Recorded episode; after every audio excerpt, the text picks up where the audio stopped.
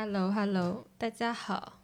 那我们今天就是新一期节目，新一期节目我请到了两位老朋友，一个是阿了，一个是瑞瑞。然后我们今天节目的 topic 是租房子。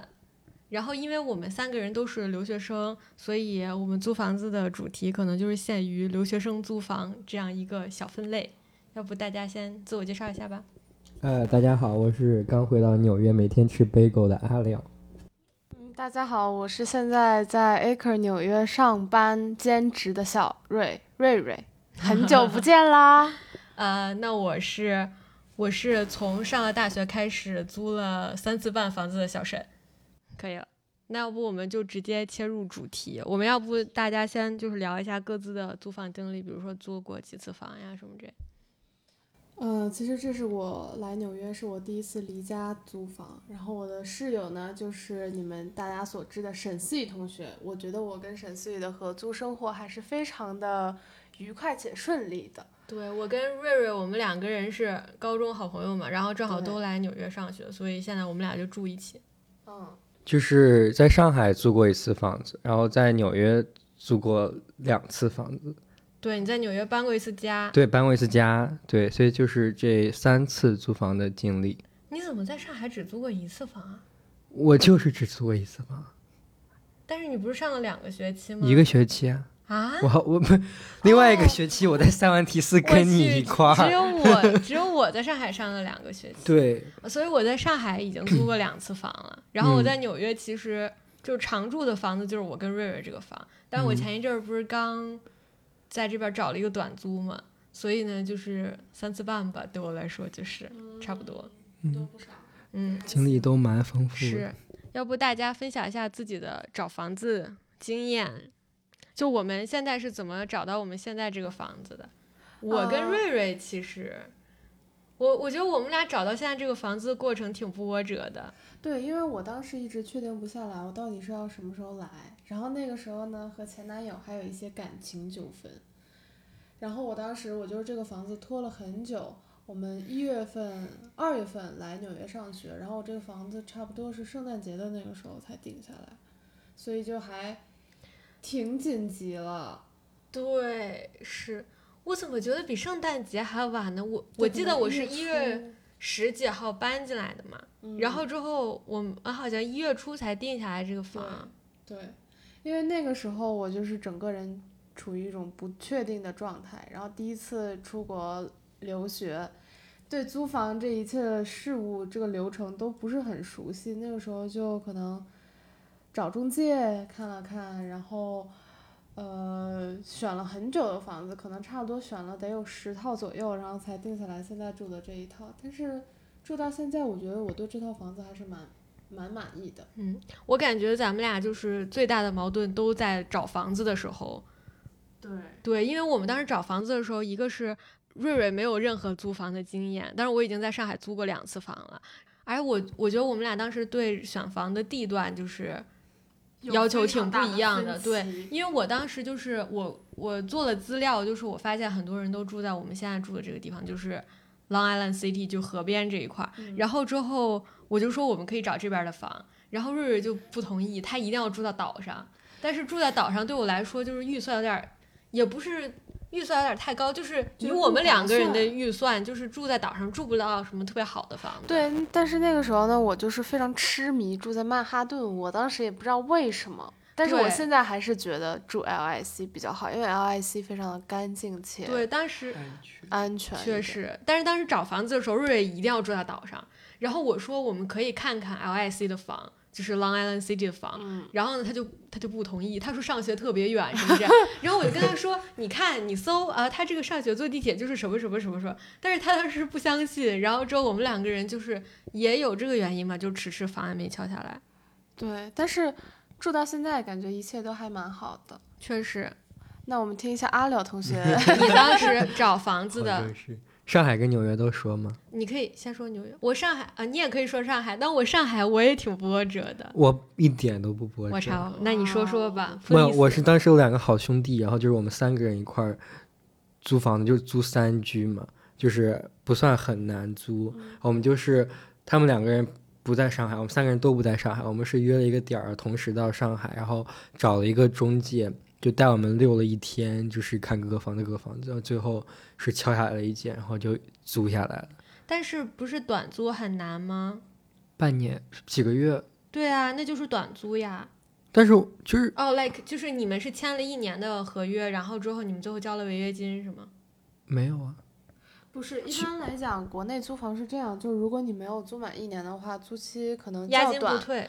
呃，也不是，就是你有短租的选择，但是短租的房子肯定会要比每个月的租金高，对对，要稍微贵一点，是这个是很正常。对啊，我们就是我们就是租了我们要住的那几个月，我们没有违约，也没有什么哦干嘛。我觉得我当时，我天呐，我当时在上海，就是我在上海租了两次房嘛，然后我第一次是有人跟我一起合租的，虽然那个合租室友其实我非常满意，就是室友事儿我们可以后面再聊，反正就是当时我跟这个女生也是我们学校的一个同学，然后我们两个人一起租房子，就我们两个人当时找房子的时候，其实我们对预算和位置都要求比较一致，就是我们预算要求也差不多，然后之后位置就是说离学校近，交通方便就可以。但是就是当时我就觉得说这个女生就是对房子的要求有点太高了，就我们周围学校周围看了很多很多房，就我们当时。就是 Go Local 那个地方，就是 NYU 他找的那个校址，不是在世纪大道那边吗？嗯，然后我们学校周围的那些房，都是老破小。对，就是都是老破小那种学区房，然后也有那种很好的房，但是很好房就很贵，就是仁恒滨江那块儿对对对特别贵，然后就超我们预算超级多，因为我们是两个人。当时我们就是也是找了一个中介，是个链家的中介，然后那个中介姐姐带着我们看了一整天的房，就是我们当时去之前就选了一些房，然后看了一整天都没有满意的。然后我当时就说，我觉得中间有一套还不错，我们说要不就选那个。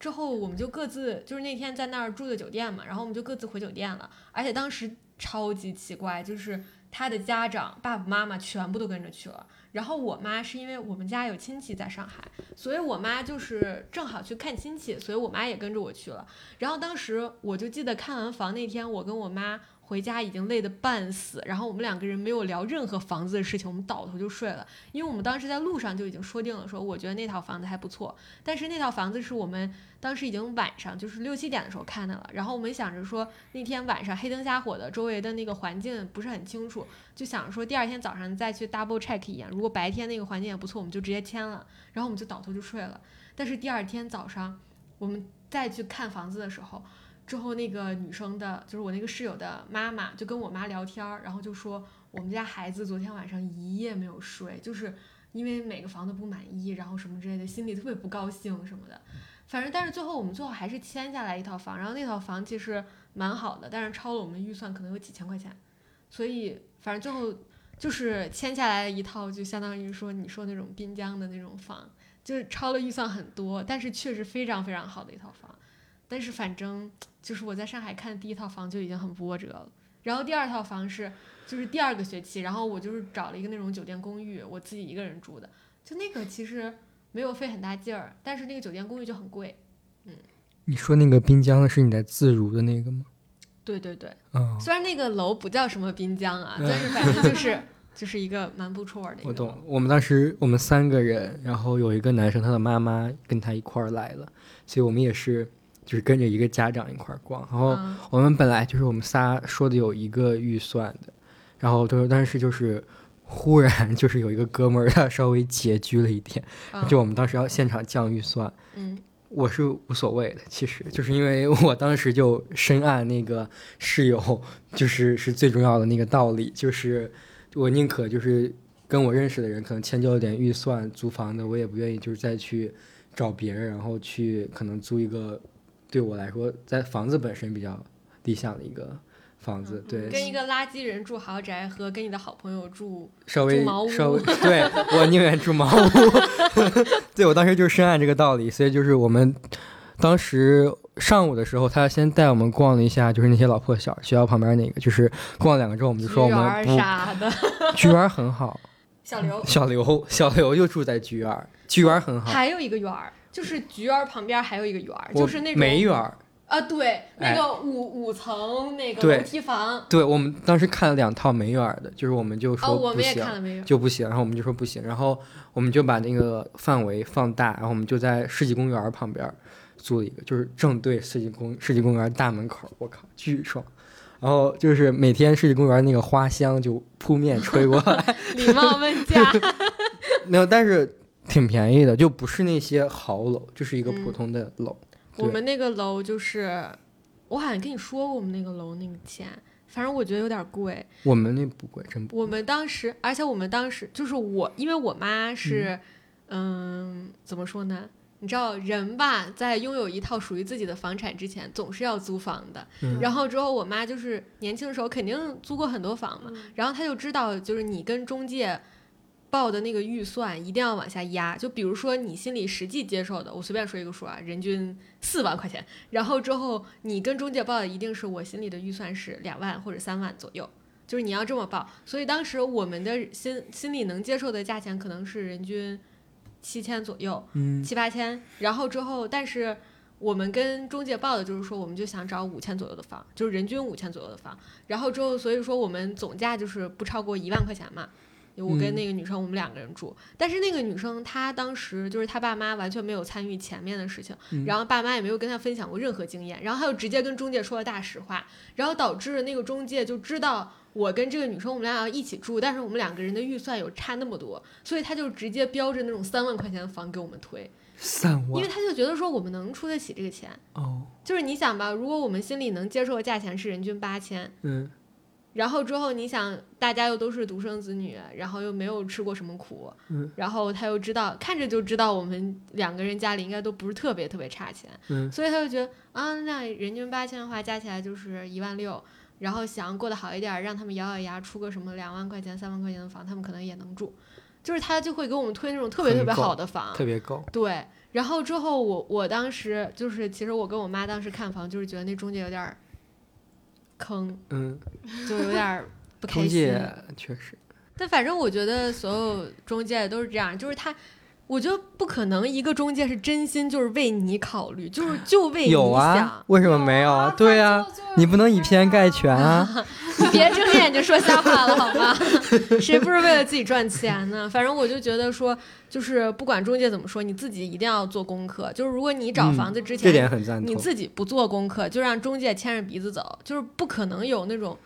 百分之百为你的中介。但是我也要在这里说一下，就是我做中介，我主打的就是一个随缘，就是我这个楼它有任何好和不好的点，我都会跟你说，因为我我是那种不想给自己找事儿的人，所以我不希望我的客人入住之后入住体验不好，然后他反过来跟我说说，我觉得你这个中介当的不好，那我客源其实是对我有一个损失。对，但是这个之前就是我，我作为租房子的人，我本人就要做功课嘛。就是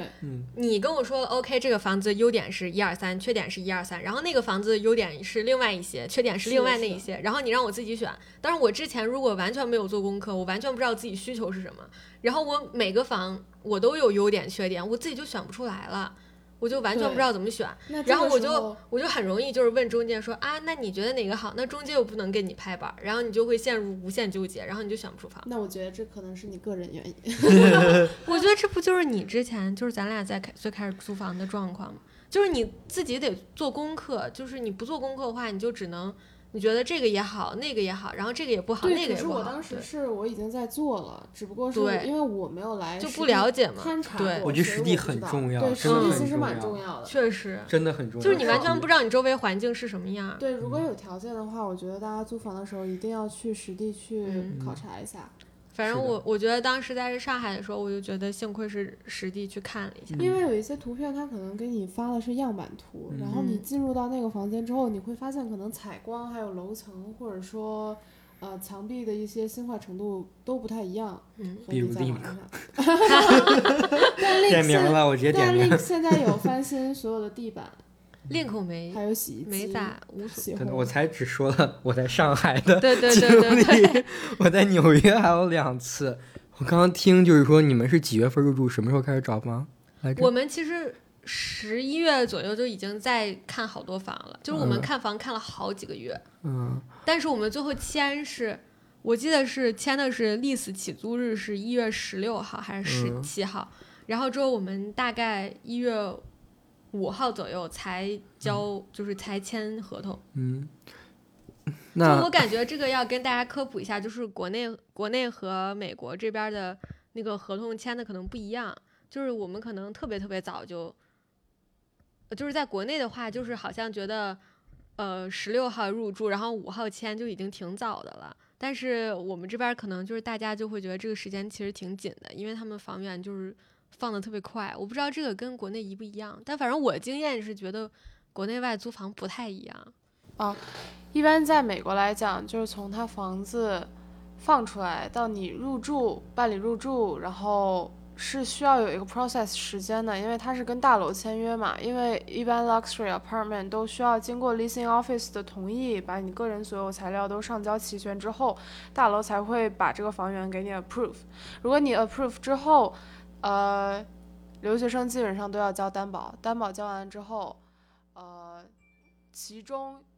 忽略担保合同，还有大楼租房合同，呃，还要交押金，交完押金还要交租金，然后不免其中可能还会有有一些新的留学生没有美国银行卡，所以呢，他们就需要再跟中介，也就是我来商讨他们怎么交这个钱。把一系列这些东西都处理好，至少我觉得是需要一周到两周时间去 process 的。就是如果你留不出来这个时间的话，我觉得一切都是有点赶的。我是觉得，而且我觉得，就是国内外租房最大一个不同是，你在国外的你在国内的时候租房子是你的那个合同，其实是你跟房东签的，no，哎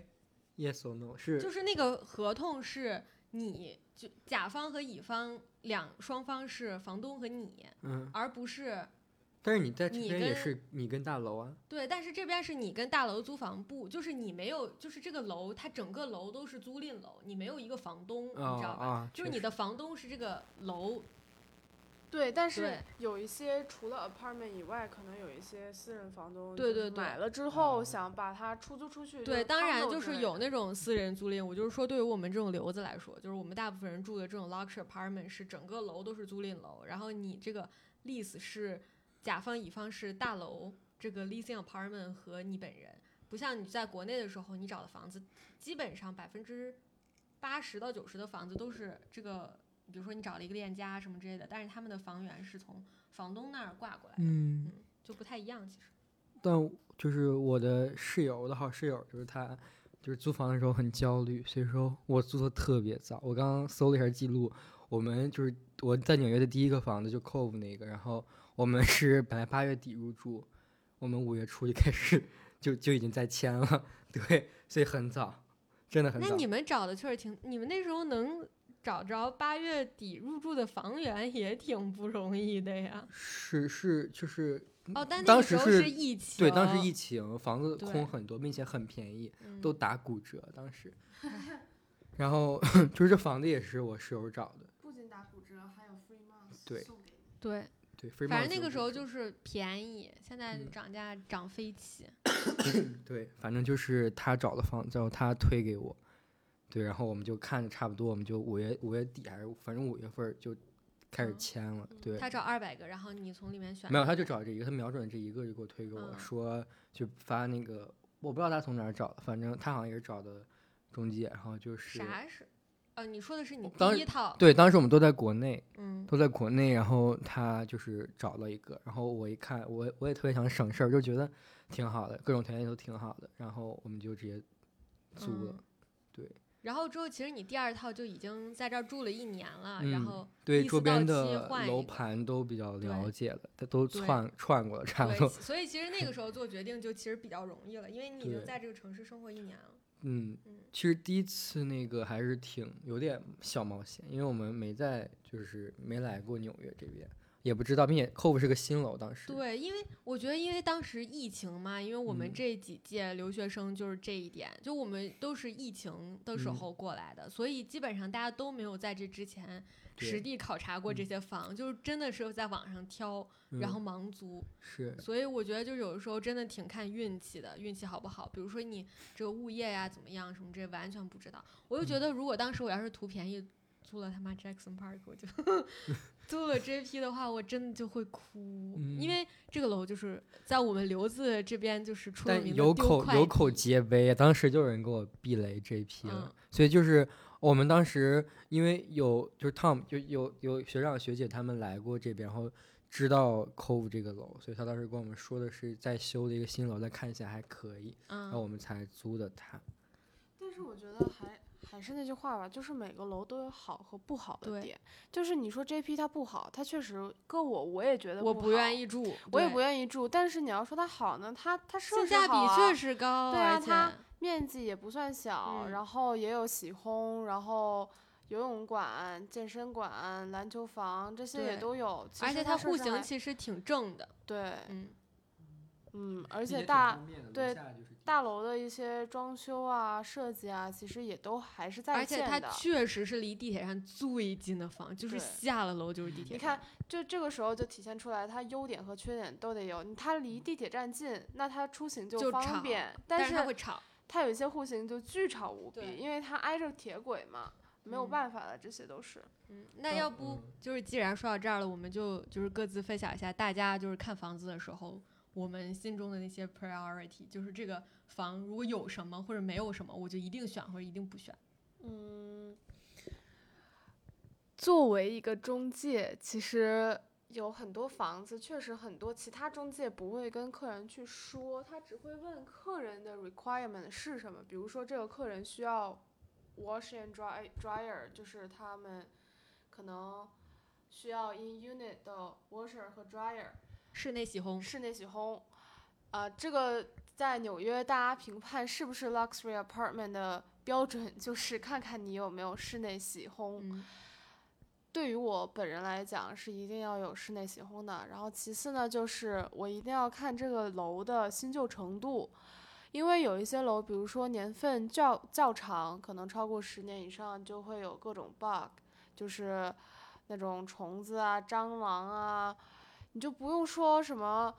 呃，非常就是性价比高的带 washer 和 dryer 的楼了，就现在 AC 里面也有大蟑螂。就是非常有名的爱马仕大楼楼，嗯非常贵的一个爱马仕大楼。就是理应来讲，它一九年、二零年建起来的楼，然后这个价格它不应该会有这种虫子在的，但没办法，它现在就是有，而且它还会漏水。可能就是对于我来说，一个是必须要有室内洗烘，第二个就是不能有虫子，我接受不了虫子。然后第三个的话就是物业一定要对我们住户非常 friendly，因为我还接触过一些大楼，就是说他的态度非常差，在你想要去解决问题的时候，他不会第一时间回复你邮件，然后他会一直踢皮球，踢到最后一刻为止。所以我觉得这三个是我在纽约租房，我觉得是刚需，对于我来说。哦，首先就是我觉得这个得给大家科普一下，就是因为不是所有人都在纽约租过房嘛。那纽约这边，反正在我们留子之间租的这些 apartment 里面，基本上它的呃一个跟国内租房特别大的不同是，你进这个房间，它房间是空的，就是你租来这个房子，它里面是没有任何可移动的家具的，所以所有软装你都要自己买，然后它包含的就是硬件设施和硬装，所以呢，就是那些呃，比如说洗衣机、烘干机、冰箱，然后什么呃烤箱呀、什么微波炉，这些都是它配给你的，但是别的基本上就都没有。所以说，连灯都没有。对对对，因为这边的呃，就是只有就是厨房呀、厕所呀什么的，这些是会配灯的，但是这边的。就是 apartment 的客厅呀、卧室呀什么之类，人家就是习惯用落地灯，他就不会配那种吊灯、顶灯，所以一般就是你这些你都得自己买。所以就是你这这种所有的软装你都要自己买，就不存在比如说有没有配配备家具啊什么的这种问题。因为都没有。对，因为都没有，所以你基本上能看的就是家具，你就不用看嗯。我觉得我对租房就是我无敌，我觉得就是什么房我都能住，就是我没有要求。你可真行。我真觉得 就是你刚刚说那些蟑螂什么的，我都我都我就觉得我对我都无所谓。安得广厦千万间。就是包括有没有室内喜欢，我也都因为我住过没有室内喜欢的房子，然后我也住过有蟑螂的房子。哦天就是所以就是。我觉得就是我的适应能力很强，所以我主要是看我的室友，就是嗯呃，就是在我能接受的价位里，然后只要就是我更多的是就是看室友想租什么，其实、其他的，因为我适应能力真的很强，所以就是我不觉得其他的对我来说就是很重要，就是或者说是必须有或者必须没有，就没有必须这两个字，就是它可以是一些锦上添花的，比如说有的它更好什么的，但是。就是它不是一个必须的东西。我这种人难道不应该是租房界的香饽饽？就是给就是就给我给我一个预算，然后但是就这个室友需要就跟我合得来，对，嗯就是就与其更担忧房子的事儿，我更担忧人的事儿。其实嗯很多，特别是你跟别人合租的时候，对。但如果我自己租的话，可能就会多想一想。嗯，就是看自己的喜好了呗。就、嗯，对，我租房好像就是有一点跟瑞瑞一样，就是我在纽约租房一定要有室内洗烘，没有室内洗衣机、烘干机的房我不要。然后别的，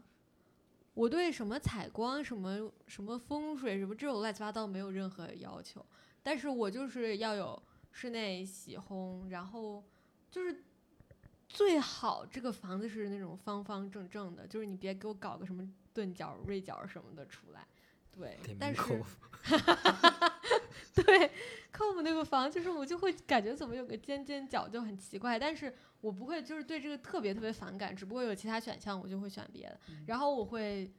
特别考虑通勤，就是你楼下一定要有一个很近的地铁站。如果通勤特别远的话，我就不考虑，因为我之前就吃过通勤的亏。就我在上海租的那个第二个房子是一个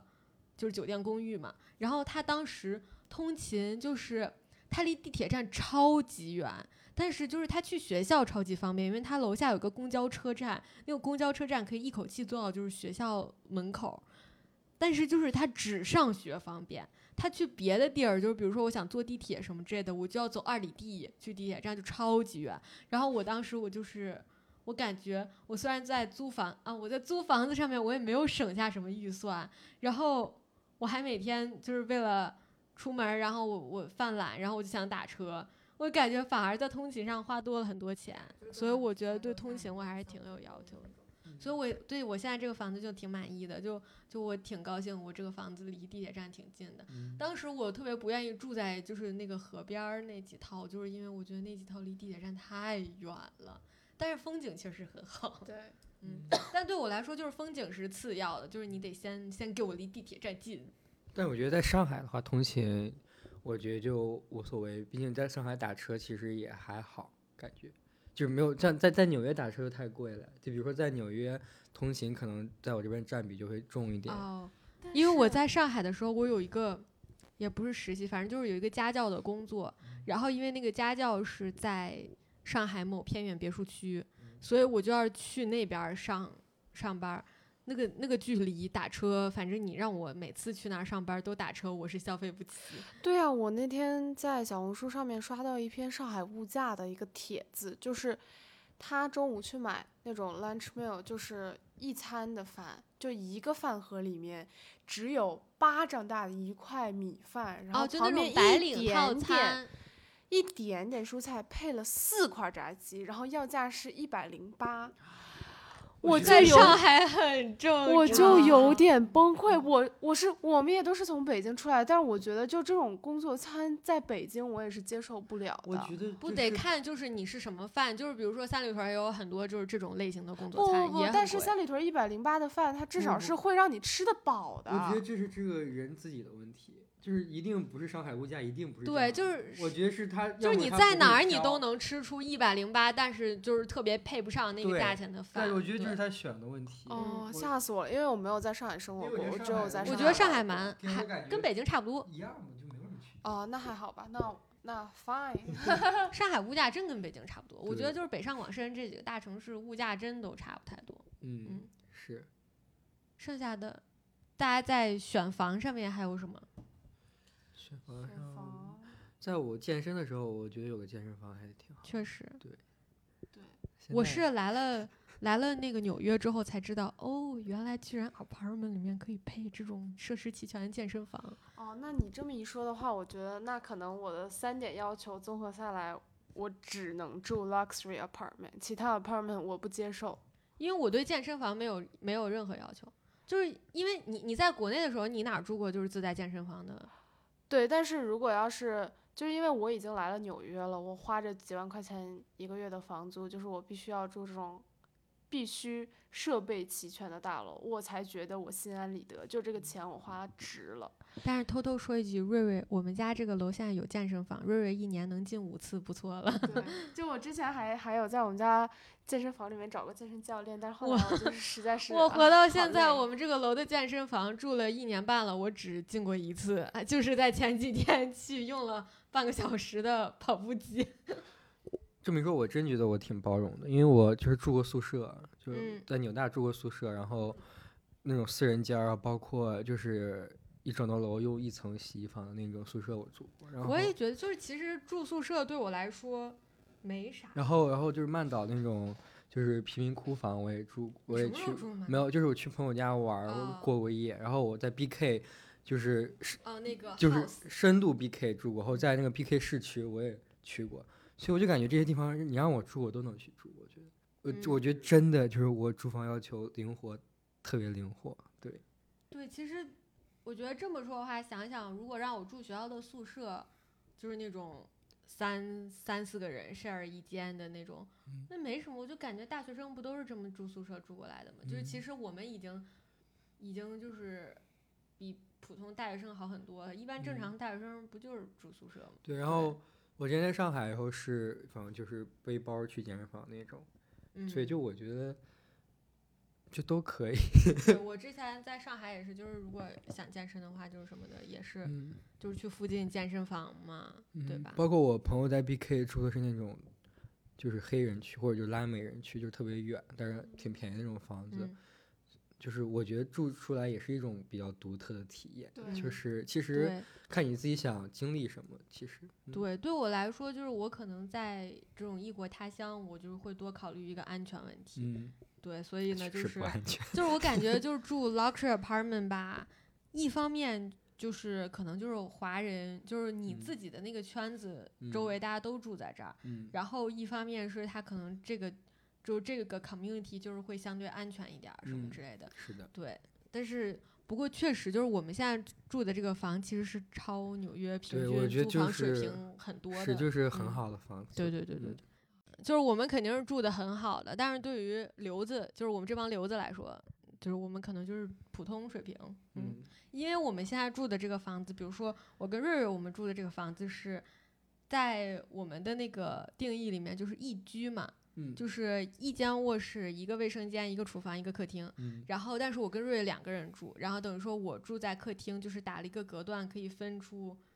我的房间和一个公共的餐厅什么之类的。嗯就是其实大部分留学生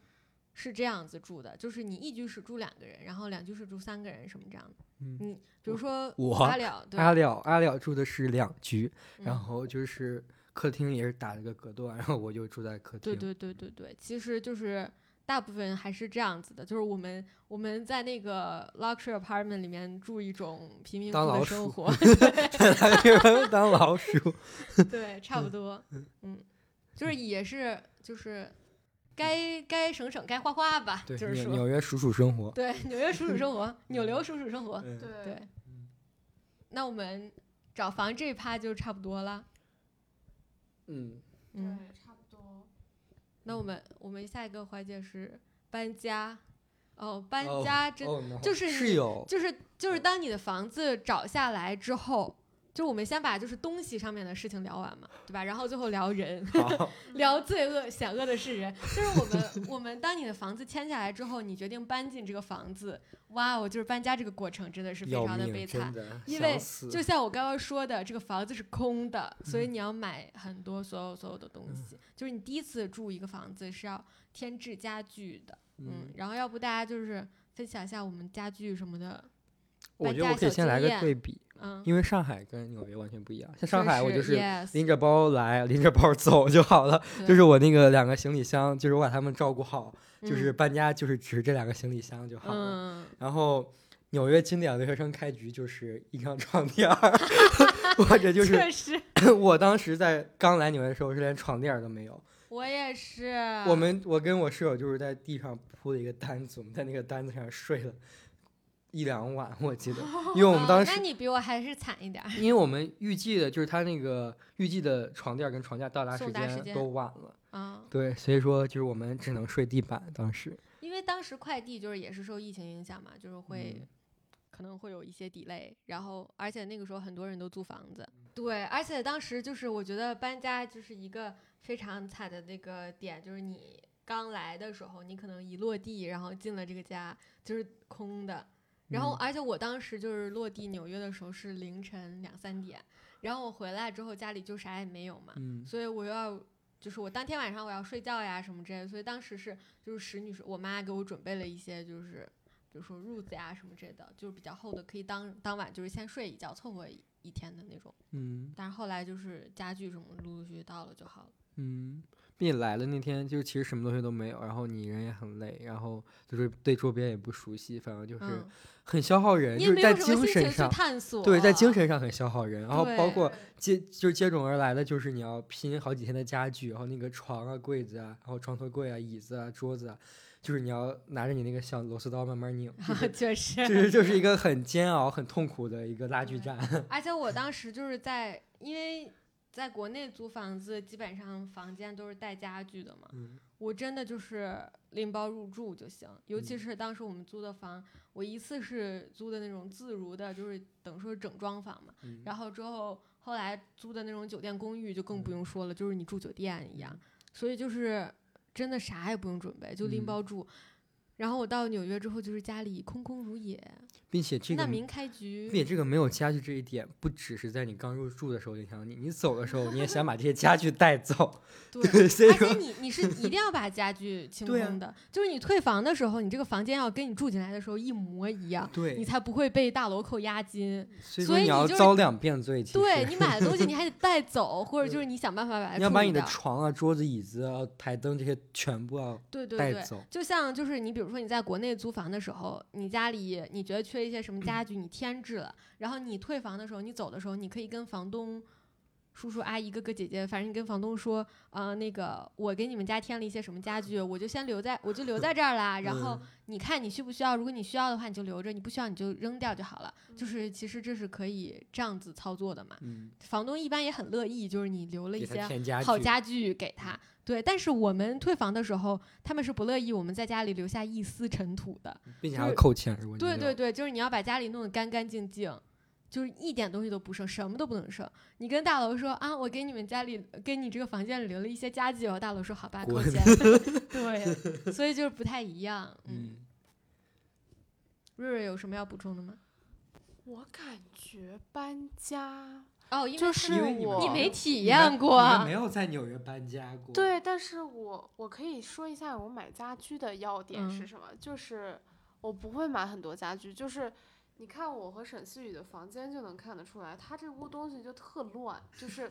不是说乱啊，就是东西很就是多，多对，他买的东西特别多，但是我当时购买家居的想法就是，老娘总有一天是要从这个屋子里搬出来的，所以其实按道理来讲，这并不能算是我的家，我只能把它当做一个我暂时居住的地方，所以我买家居就没有那么多，就除了呃床、一桌子椅子，个桌子、一个椅子，还有一个架子以外。我根本就没有购买其他的家嗯居，就我就不行，就是我，我就是在上海的时候，我住一个学期三个月嘛，我也要就是该买的都买，就是，就我感觉这就是就是我的生活哲学，就是我生活态度就是这个地方我住一天，我也得让它就是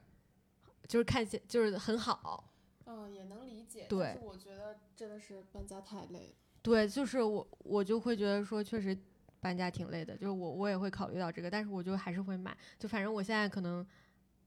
就是桌子、椅子呀，然后床呀什么这些是必须的，但是我肯定就是会买一些什么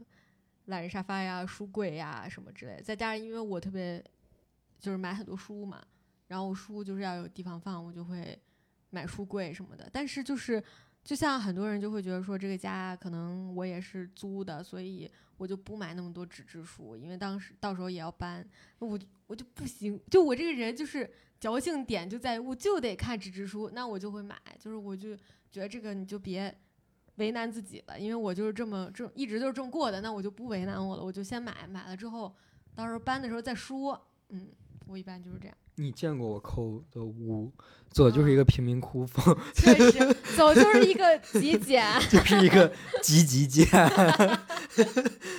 我甚至连床头柜我都没大道买。至简。我当时真的已经拼家具拼到绝望了，所以说我就是不愿意有床头柜。我我当时来的时候也是，因为我比瑞瑞先到半个月嘛，然后我家里的那些家具什么，就是我自己要用的，我先买了一批，嗯然后就拼。我觉得拼家具对我来说不是最难的，最难的是我买了一个落地穿衣镜，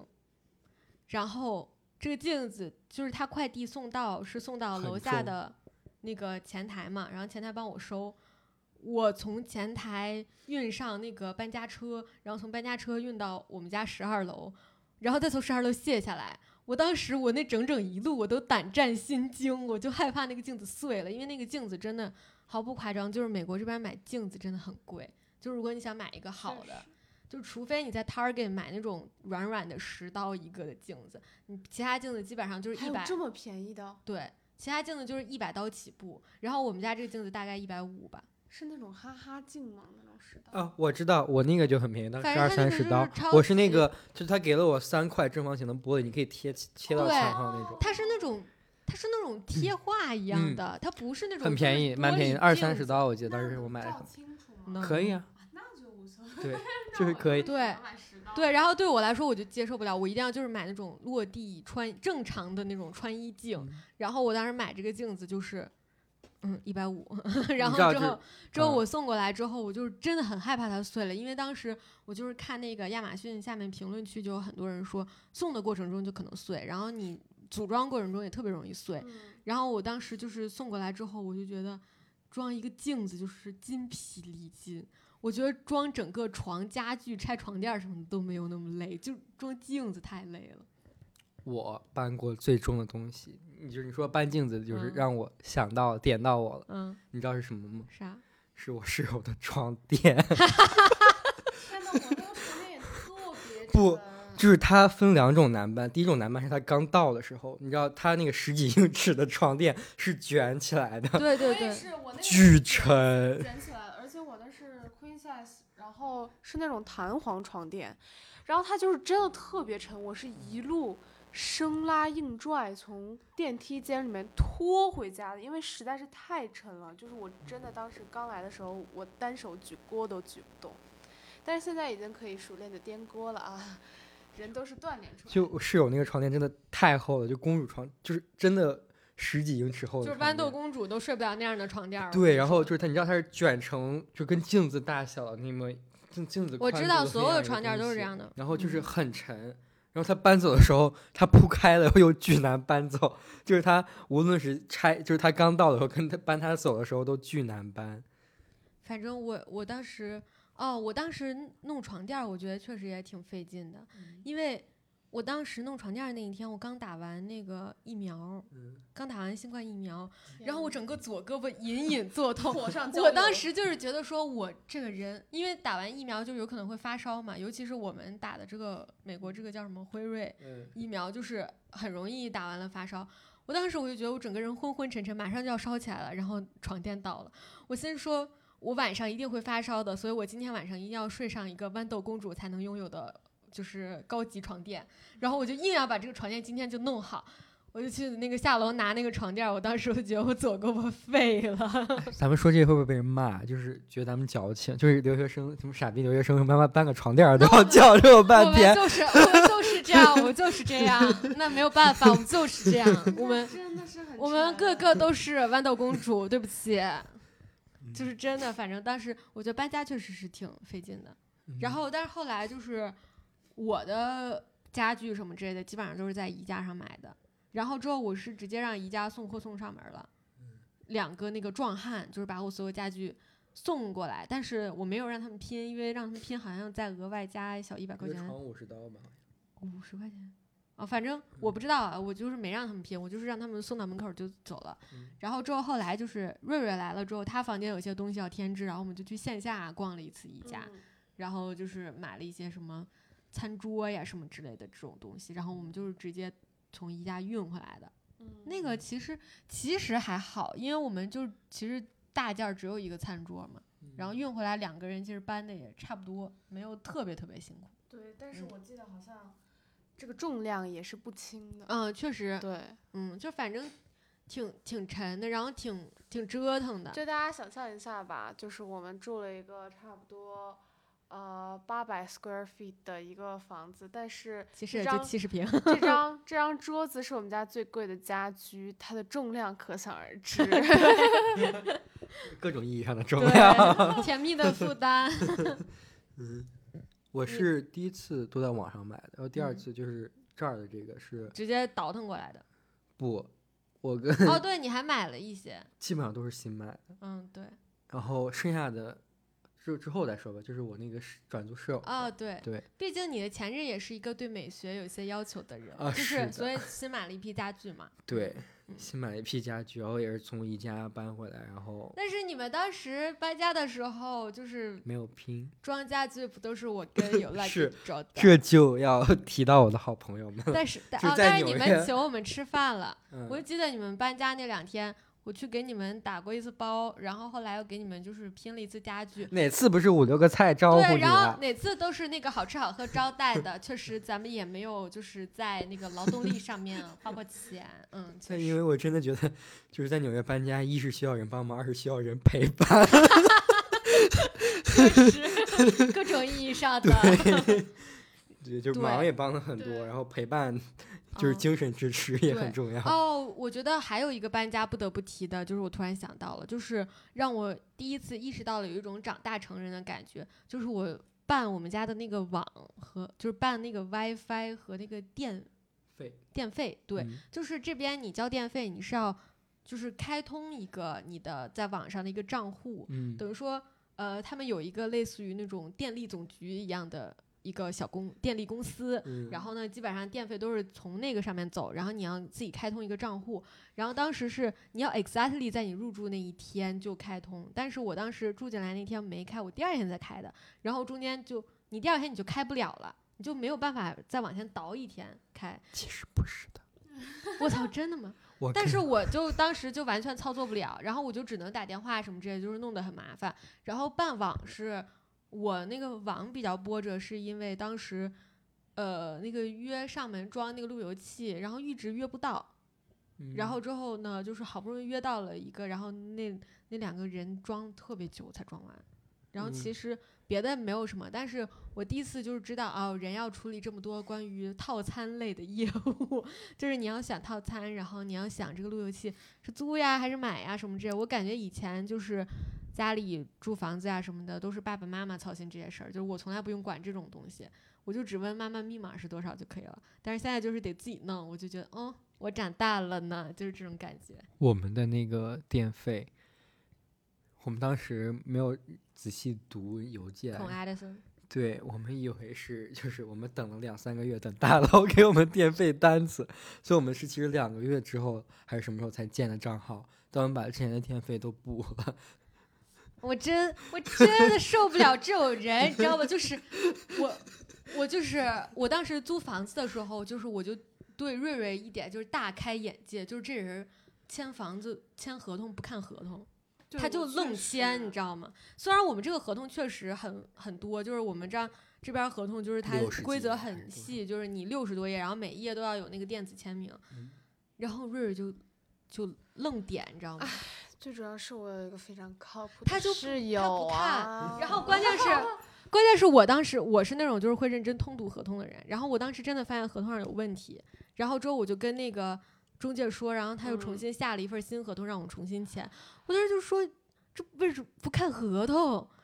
就是因为我觉得就八十多页真的是读到头都要大了，我真的不想看。不不，我不看合同，跟瑞瑞一样的原因，因为我的室友看合同，对，我的室友看合同，所以我当时就跟他说，就抱怨，说这合同太长了，我不想看。他说我已经看完了，然后我就没有再看了。而且就是就是我自从知道他不看合同之后，就是以至于我们家后来就是办什么电费，就是开通这些什么之类都是我看，就是合所有跟合同有关的东西就是都是我弄，然后别的我觉得其实关于搬家我也没有什么了。就是我，但是确实就是像开通电呀、网呀什么的这种东西，就是比较琐碎，然后很容易遗忘。嗯嗯，我当时也不知道为什么，就是我去上海的时候是一个箱子，然后我从上海走的时候多出来了四五个纸盒子 的东西，我不知道我在上海干嘛。然后所以就当时搬家的时候，我记得我是叫的京东还是什么快递还是什么顺丰，嗯，就是邮寄回去，箱子从就是北京飞上海寄到了北京。我也是，但是就是因为纽约这次的搬家。就虽然就是我之前住的那个楼跟现在这个楼走路可能就五分钟吧，嗯，五分钟、七分钟、八分钟这个样子，就是然后我也要 搬很多很多东西，但是就是我没有选择就是付付付费后来帮我搬，因为太贵了，对，嗯，然后我就亲身经历了一次，就是在那一段路中间往返了可能差不多有十几趟吧，就是拿着东西搬，然后就是真的很痛苦，真的。你在国内。寄箱子几个箱子几百人民币，这边几百刀。对，所以就是。所以就一般大家都会选择自己弄，就是咱们确实该花花该省省啊，该省省花。但是真的太累了，真的。搬家确实好像也没啥了。嗯。我们聊到我们聊一下最险恶的 part 吧，就是人心。对。就是要不我们就是先说室友的事儿。就是我觉得再说转租的事。对，因为我们搬家最重要，呃，不是搬家，就是租租房子最重要的就是你的合租室友嘛。如果你真的富得流油，你一个人住，但我没说啊。那我觉得这个这个话题呢，我就没有什么参与度了，因为咱们的 就是播客憋客的创始人跟我当室友，我能在憋客里说他什么不好？我们当时我们当时其实都没有想过要一起住，最开始我们两个彻底把对方给忘记了，因为我们。大一的时候，我们就是不熟啊，不熟，完全不熟。他在上海，然后我们一年就见过一次面。然后是有一次，我们高中四个好朋友一起出去吃饭的时候，我说我可能年底要去纽约上学了，然后他说他也要去年底上学。到这个时候，我都没有意识到我们两个可以一起租房子，是我身边的晶晶，嗯，提醒我说，哎，那为什么你们俩一起住？然后我当时就醍醐灌顶，哦，还有一个沈思雨，我把这个人给忘了。对，然后后来我们两个人就一起。对，然后确实我感觉就是我们俩一起住，非常好的一点就是大家就熟，所以知知己知彼。对，所以就不会就是说对，比如说人品上或者家里其他的有什么特别大的矛盾。对，而且我们两个人基本上就是怎么说呢？就是我们两个人可能因为很熟，所以就可以一起共用很多东西，比如说餐具啊、厨具啊。什么柴米油盐酱醋茶这些乱七八糟的东西，但是如果你找一个室友，他只是你的室友的话，一般按照我们的常识，基本上连鸡蛋、牛奶什么的都是要分开，就是分开买的。对，但是我跟沈思雨做室友，我们俩买的东西都是互相吃的。对，因为我们两个人就是，但是我觉得我们大我们俩，因为我觉得这个也是两个人性格的原因，就是我们两个人都能看见。对方买了什么东西，就不会觉得说啥都是他买，或者什么东东西都是我买。其实平均下来，每个人就是在家里买东西上面花的钱可能差不太多。对，我们不是说只有吃的是 share 的，就是我们生活用品，比如说呃什么卫生纸啊、洗面奶呀什么的。奶。那你。还有什么各种锅碗瓢盆什么的，对，都是一起的，对。所以其实你们也是 A，只不过一个是隐形的 A，一个是明面上的 A。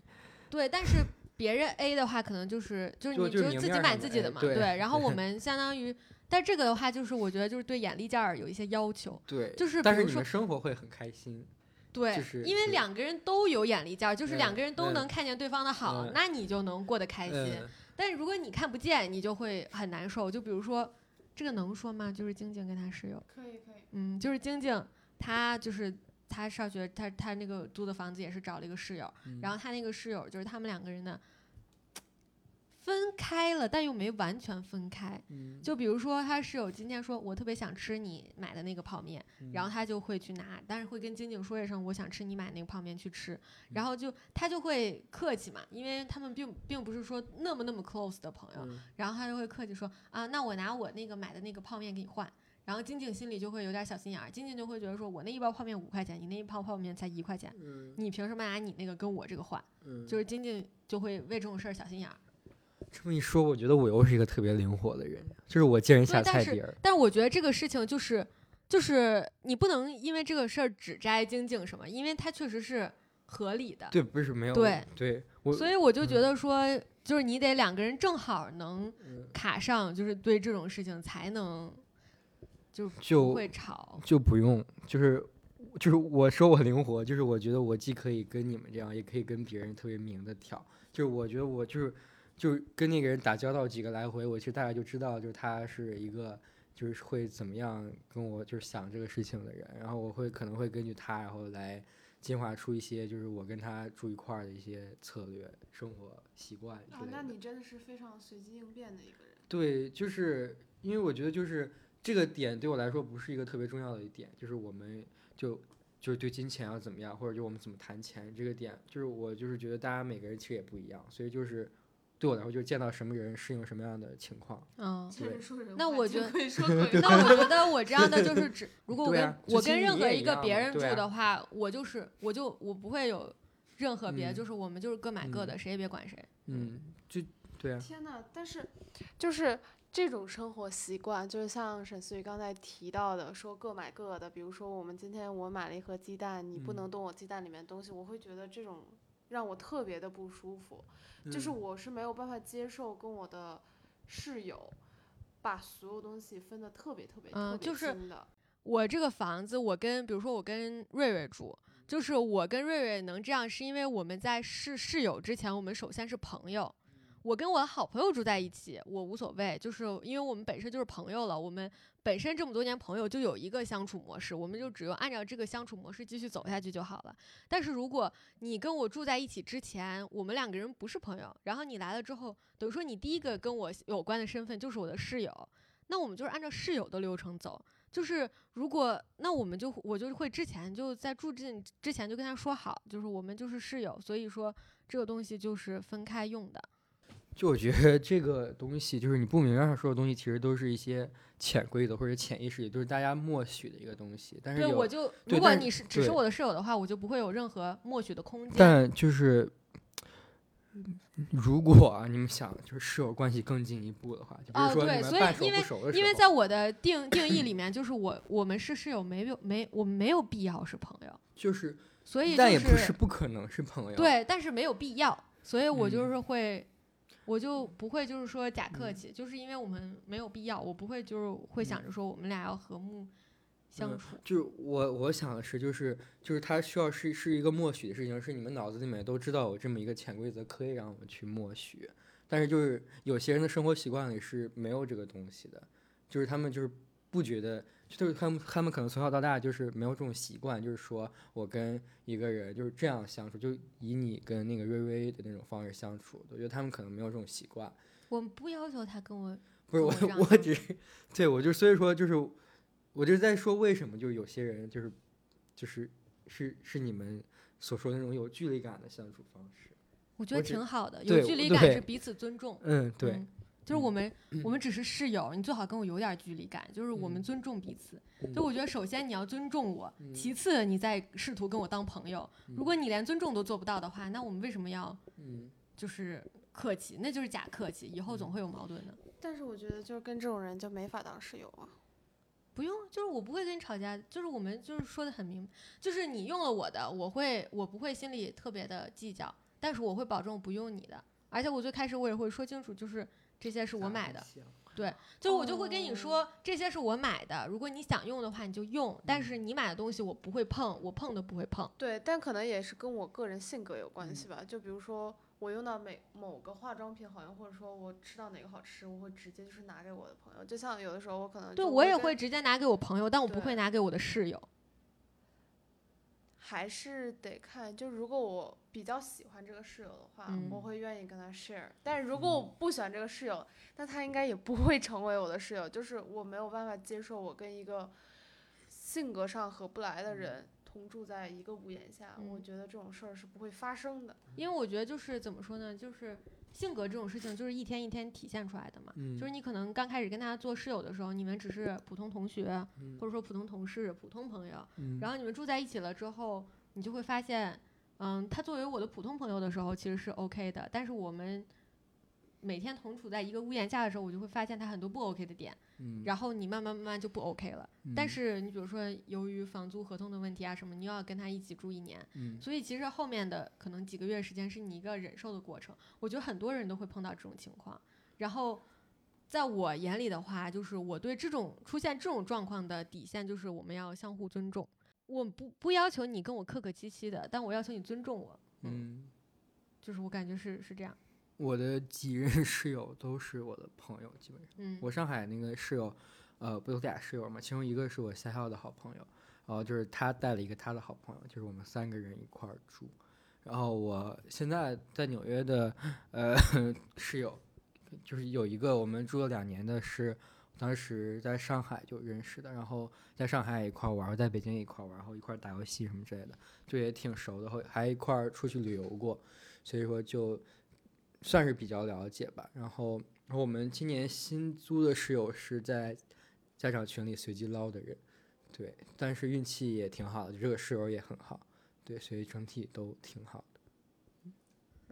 我就是上个月短租那一个半月，哇，那个室友真的是，就是他，他好奇怪，就是我我首先最让我忍受不了的点就是他上完厕所，就是厕所像发了洪水一样，就是他他在厕所洗完澡。就是那个厕所像发了洪水一样，我理解不了，就是有什么样的人，就我觉得这个话虽然有点难听，但是我觉得我想不到更好听的话，就我想不到一个人的家教可以是这个样子，就是你跟别人共用洗手间，但是你用完洗手间之后，地上全是水，然后全是你的头发丝儿，就是因为女生很多女生长发嘛，然后地上全是你的那个头发丝儿，然后全是水，然后一地就是全是脏的，然后你出来之后完全没有任何就是要收拾的意思，就是你从来不收拾。我可以接受，就是你这个人，你本身你对环境的要求就是低，所以你自己的时候你不收拾，但是现在有人跟你一起用这个东西，那你就得收拾一下吧。就是难道你看不见，就是那个地上就是发了洪水吗？你让别人进去的人怎么用？但有的人，我发现他是真的眼里没火，就是他发现不了，他可能平时自己他发现不了地上发了大水，啊，不是，这个问题是出现在他自己平时生活的时候，他就是这种生活习惯，所以他不觉得在地上有水的时候他需要清理，就是这是一个你觉得就是地面干燥这个燥的时候事情我，这个时候我真的是是真的，就是你觉得他在地面干燥的时候，他突然有了水，你会觉得他很奇怪，但是对于他们来说，他们根本就觉得无所谓，他们是真的 I'm like 就是没有关系，整个厕所发了大水，就是像那个水龙头漏了一样，然后之后我有我有朋友，就是你坐在他们家沙发上，你会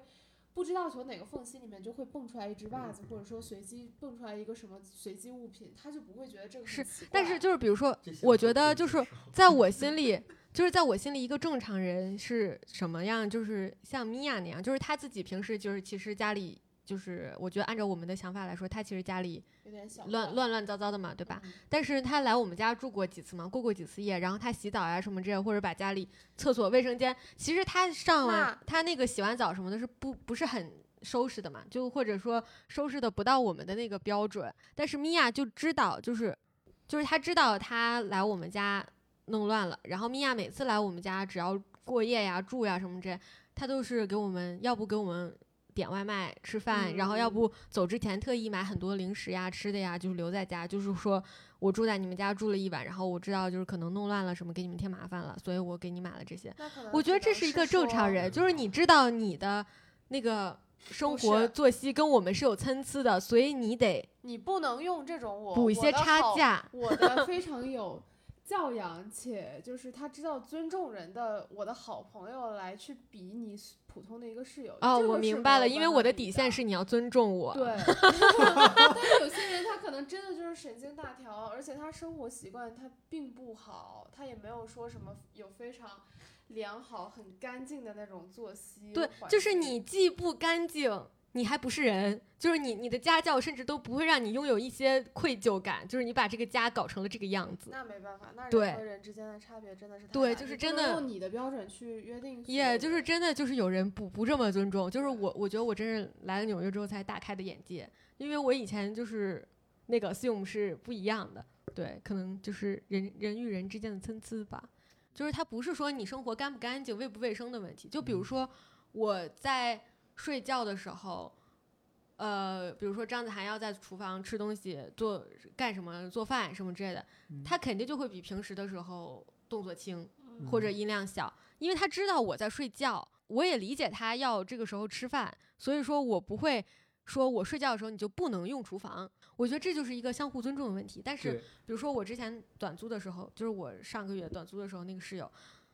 他不用厨房，但是就是比如说你他点外卖啊什么之类的，他就是每次就是声音非常非常重，而且他每天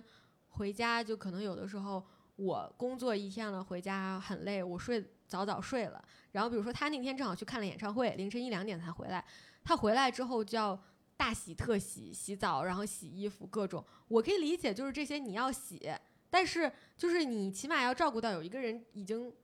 像个死猪一样睡过去了，所以你肯定动作就会稍微轻一点。你这个动作轻，可能体现在我关门的时候，我就是小心翼翼关一下什么的。我觉得这就是尊重问题，但是他就完全没有，就是他每天就是在摔门儿，然后我就会。会觉得说你眼里完全没有一个跟你住在一个房间里面的人，就是你你完全看不到还有另外一个人住在这儿，我就会有点儿，也不是对，就会觉得有点说啊，你这人咋这样？就是就是你整体的经验上，就经历上没有觉得他在尊重你，而对，不就是是你尊重一下，对嗯，嗯，对我能懂。但就是对于厕所那，就是 specific 那件事，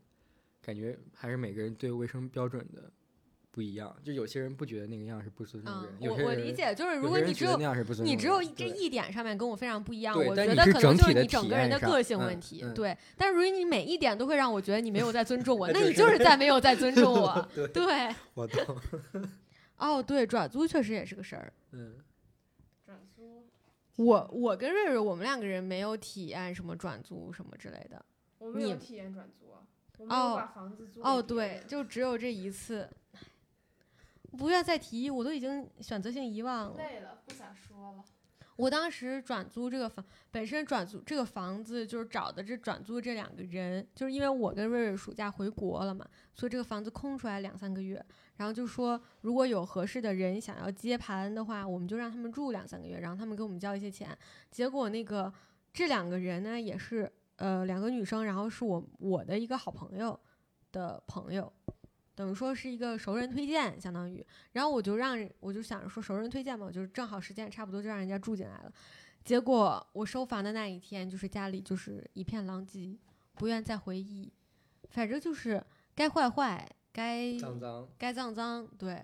就是主要就是我感觉就是家里，比如说我们回来之后，衣柜的柜子整个是掉的，就衣柜柜子坏了，然后包括我这个隔断的那个杆子是坏的，然后把那个墙皮都蹭蹭掉了，像什么锅呀什么之类，就是有一个锅就是已经完全被他们用到不能用了，但是他们就还在那儿放着，然后洗碗机里面有很多没有洗过的碗。明明叫了保洁做家务，然后保洁我觉得也弄得挺干净，其实把地面呀、厕所呀什么之类，但是比如说剩下很多喝了一半的水、喝了一半的饮料，然后一些脏衣服什么之类的，也不是我和瑞瑞的衣服，就是他们自己的衣服，但是就扔在这儿，整个家就是一片狼藉，然后什么东西都是这儿剩一个那儿剩一个，就是我觉得会嗯。尤其是我觉得不能接受是像这种整个柜门掉下来这种事情，关于他们退租的时候，没有一个人跟我提。就我觉得按理说正常人都会提一嘴吧，就是跟这个房东说一句：“哎呀，不好意思，把你那个柜门弄掉了，我实在是不会修，或者也来不及修，但是呢，你去修一下，然后那个如果有钱的话补一下什么之类的这种吧。”嗯，就是但是他们就是提也没提，都说我进门之后完全是收到了一个大大的 surprise，然后之后。关键是很搞笑，就是我们当时转租的时候有一个群，就是那两个女生和我和瑞瑞，我们四个人的群，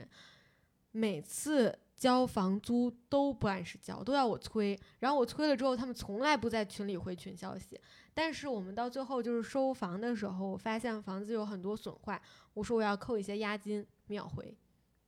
就是秒在群里说啊，为什么要扣押金啊什么之类的，我以为之前都说好的，然后我就觉得这个挺让人。百思不得其解，只能说臣妾何尝不是百思不得其解？挺不舒服的，真的是。然后之后我就觉得说，呃，就是这种东西，因为碰到恶心的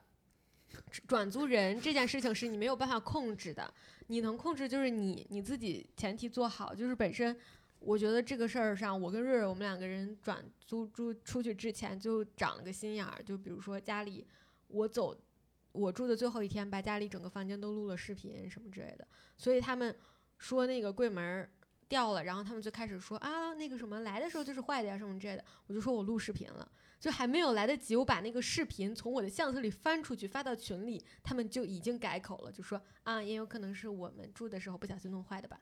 对，所以我就觉得说这是一个很好的保护自己的手段，就是你走之前。你录一个视频，保证你走的时候，这个家里是这个样子的。所以你回来的时候，但凡有一点跟视频里面不一样，都可以去找他们。嗯嗯，就像你说的，遇到恶心的室友是你无法控制的，遇到超级好的转租室友也是你无法控制的。对，所以我就觉得我之前暑假那个转租，我觉得太幸运了，真的，我就是给那几个大哥磕一个，真的磕一个，并且我们是完全就是。在群里面发了转租消息，然后就认识的陌生的一群大哥，他们几个好像是呃好朋友，然后是来纽约读研吧，好像，然后反正就是巨 nice 的一群人，发什么消息都是秒回，然后租金就我连合同押金我连合同都还没发给他，直接转给我了，已经就是就是巨爽快的那种，然后。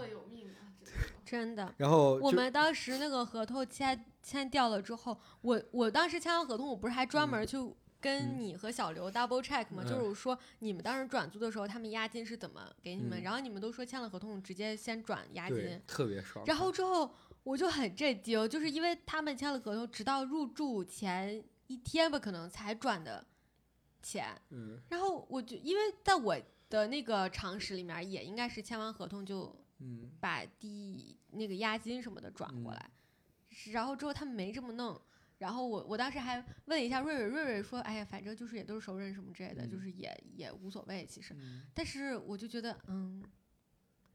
还是按照规规则办事吧。就是我我我就是问了你跟小小刘，然后我就发现，哦，原来原来人人是可以有参差的。对，然后 就我们当时不是搬家嘛，然后。我们没有经验，所以我们他们我们搬走，他们搬进来同一天嘛。然后就是我我跟我室友搬进，搬出的很麻烦，搬慢了，不是我们堵车撞车了，没有没有堵车，我们跟人家说好，就我们这个点儿我们应该都搬空，然后你们可以搬进来，然后人家特别准时的到了，发现然后反正现实就是你们撞车了，对，但是人家特别 nice 的还帮我们搬什么之类的，然后还就是安慰我们说不用太着急，我们知道搬家很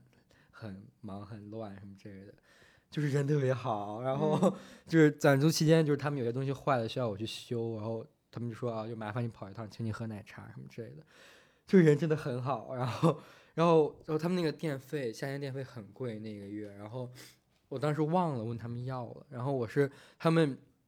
已经结束了，就就是结束历史完了一一个月还是两个月，我才问人家要的电费，人家也是秒转，就是。我觉得人真的很好，然后包括最后我们不是直接就要退房嘛，然后所有的家具很多东西都是他们帮我们扔的，就直接扔掉，就我们根本不用操心。嗯，好幸福，人各有命，只能说人各有命。真的，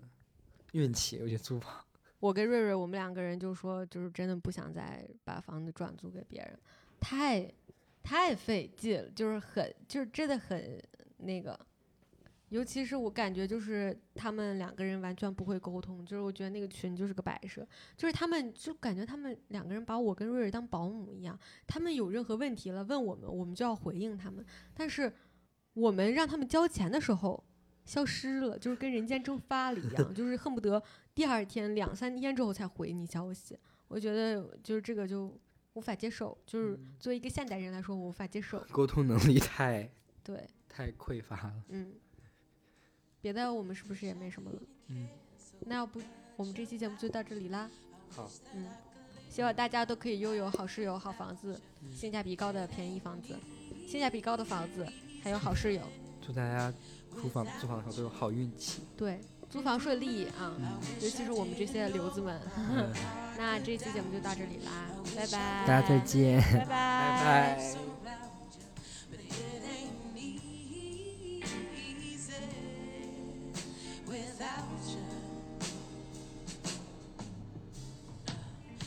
Got me feeling away. You pull me in and then you push me away.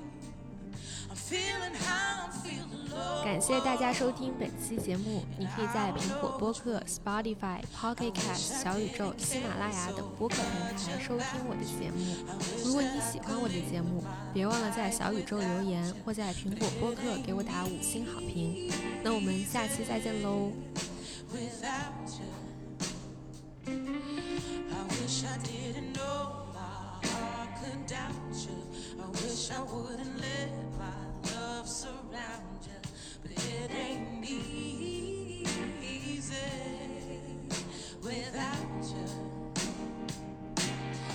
I'm giving you love, I'm giving you me. I'm wide awake and I'm asking myself what the hell you've been giving to me. And it's so messed up. I would kill if I saw you hooked up with some other chick out in these.